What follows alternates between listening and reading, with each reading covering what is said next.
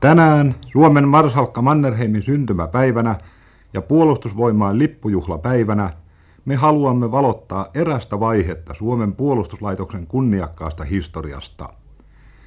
Poimimme joitakin hajakuvia ja muisteloita 50 vuotta sitten hajoitettujen Suomen tarkkampuja pataljoonien arkipäivästä. Nämä pataljoonat ovat epäilemättä Venäjän vallan aikaisista suomalaisista joukko-osastoista meidän ikäpolvellemme tutuimmat. Tämä johtuu jo yksistään siitä syystä, että joukossamme elävillä 65-70-vuotiailla henkilöillä on niistä omakohtaisia muistikuvia. Samoin on asian laita vanhan, kunniakkaan Haminan kadettikoulun suhteen, jonka mainehikkaista kasvateista me muistamme ennen kaikkea Carl Gustav Mannerheimin. Suomen tarkkampuja pataljoonat perustettiin vuonna 1878 vahvistetun yleisen asevelvollisuuslain pohjalla.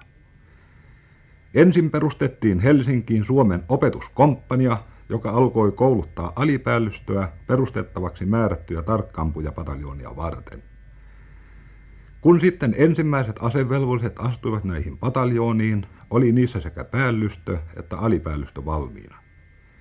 Näin pääsivät tarkkampuja pataljoonat aloittamaan toimintansa syksyllä 1881. Kahdeksan vuotta myöhemmin perustettiin niiden lisäksi Suomen Rakuuna rykmentti, joka sijoitettiin Lappeenrantaan. Suomen kansallinen ja ensi kerran asevelvollinen armeija oli nyt todellisuus. Sen komentajaksi nimitettiin Haminan kadettikoulun kasvatti Suomen kaartin entinen komentaja, kenraali Ramsey, joka olikin sitten tässä tehtävässä pataljoonien lakkauttamiseen saakka. Suomen armeijan muodostivat seuraavat joukko-osastot. Suomen kaarti, joka oli perustettu jo Venäjän vallan alkuaikoina.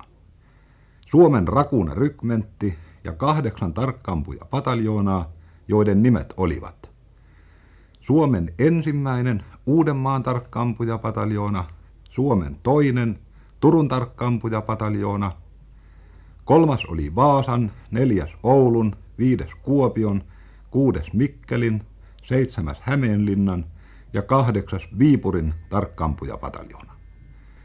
Jokaiseen nelikomppaniaiseen pataljoonaan kuului lisäksi neljä reservikomppaniaa, joten niitä oli siis yhteensä 32. Kaartin ja Uudenmaan pataljonan varuskuntapaikkana oli Helsinki.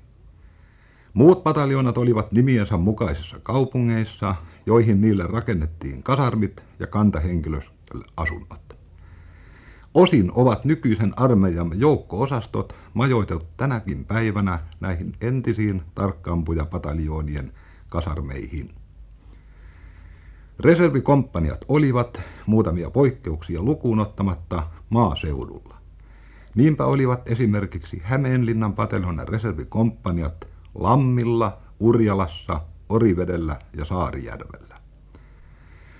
Tarkkampuja pataljoonat ja Rakuna rykmentti olivat toiminnassa parisenkymmentä vuotta. Venäläisen sortovallan aikana hävitettiin tämä Suomen kansallinen armeija, viimeiseksi Suomen kaarti 1905.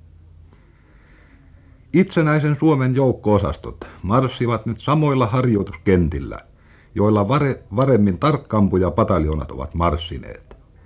Ne jatkavat niiden perinteiden vaalintaa, joiden luomiseen myöskin Haminan kadettikoulu, Suomen rakuna rykmentti ja tarkkampuja pataljonat ovat antaneet oman arvokkaan panoksensa. Vanhojen tarkkampujien rivit alkavat vuodesta vuoteen yhä harventua. Harvoin heitä enää tapaamme, eikä se olekaan ihme, sillä ovathan he jo kaikki yli 70 vuotta täyttäneitä. Tänään me olemme kuitenkin tavoittaneet täältä ikivanhasta varuskuntakaupungista Hämeenlinnasta erään vanhan veteraanin, Hugo Soinion, ja olemme nyt saapuneet hänen kanssaan tarkastelemaan tätä hänelle niin tuttua vanhaa kasarmialuetta, Suomen kasarmia. No ennen kuin te tänne tulitte, niin te olitte tietysti kutsunnassa. Kutsuja numero kolme toi tänne. Missä kutsunta pidettiin? Palokunnan katu, palokunnan talolla. Ja meitä tässä juuri kiinnostaa hänen kanssaan jutella, vaikka vuosia jo on hartiolla 77, niin hän seisoo, niin kuin ainakin vanha sotilas, hyvä ryhtisenä ja reippaana tässä vanhan kasarminsa pihassa. Erikoisesti kiintyy huomio hänen puhtaisiin kiiltäviin saappaisiinsa. Ne ovat niin kiiltävät, että niistä voi vaikka kuvansa katsoa. Sitä aina puhutaan siitä arvanvedosta. Minkälaista se nyt oikein oli sitten se arvanveto? No ensin syynettiin juurta jaksoja ja sitten luodasta katosta purkista niin kuin arpa nostetaan. Jaha. Ja Siis, tuli numero kolme. Siis lääkäri väänsi ja välskäri käänsi Joo. ja poika oli kelvollinen. Niinhän se oli. Niin se oli, joo. Ja sitten purkista tuli numero kolme. Kolme tuli. No mitä se sitten tarkoitti? Se joutui vakinaiseen väkeen. Me seisomme nyt siis tässä vanhan Hämeen pataljonan kolmannen komppanian kasarmin rappusten edessä. Ja oven yläpuolella on, lukee nyt siis tällä hetkellä ilmavoimien viestipataljoona. Onko tämä nyt Soinio sitten juuri se rakennus, jossa silloin kolmas komppania asui? Kyllä, sama on. No nyt me nousemme tarkkampuja Soinion kanssa näitä rappuja ylös tänne kasarmiin. Tässä on muutamia askeleita. Sitten puulattia. Hyvin on kulunut nytkin.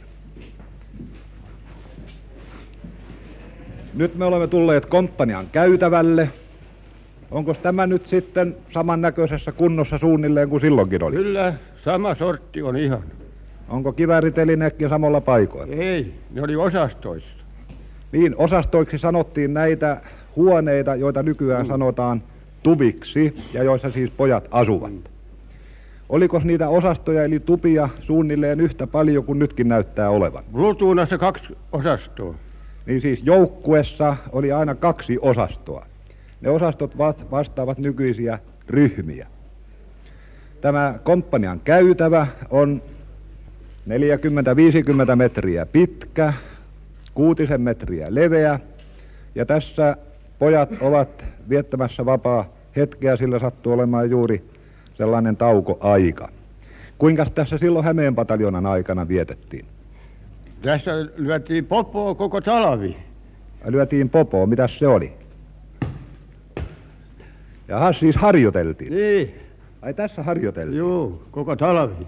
No tässäkö myöskin järjestäydyttiin palvelukseen? Tässä, Ja tässä pääpeli otti komppanian vastaan. joo. No te olette monta kertaa sitten, ei nyt juuri tässä rakennuksessa, mutta yleensä näillä käytävillä tullut riviin. Se on selväkin se.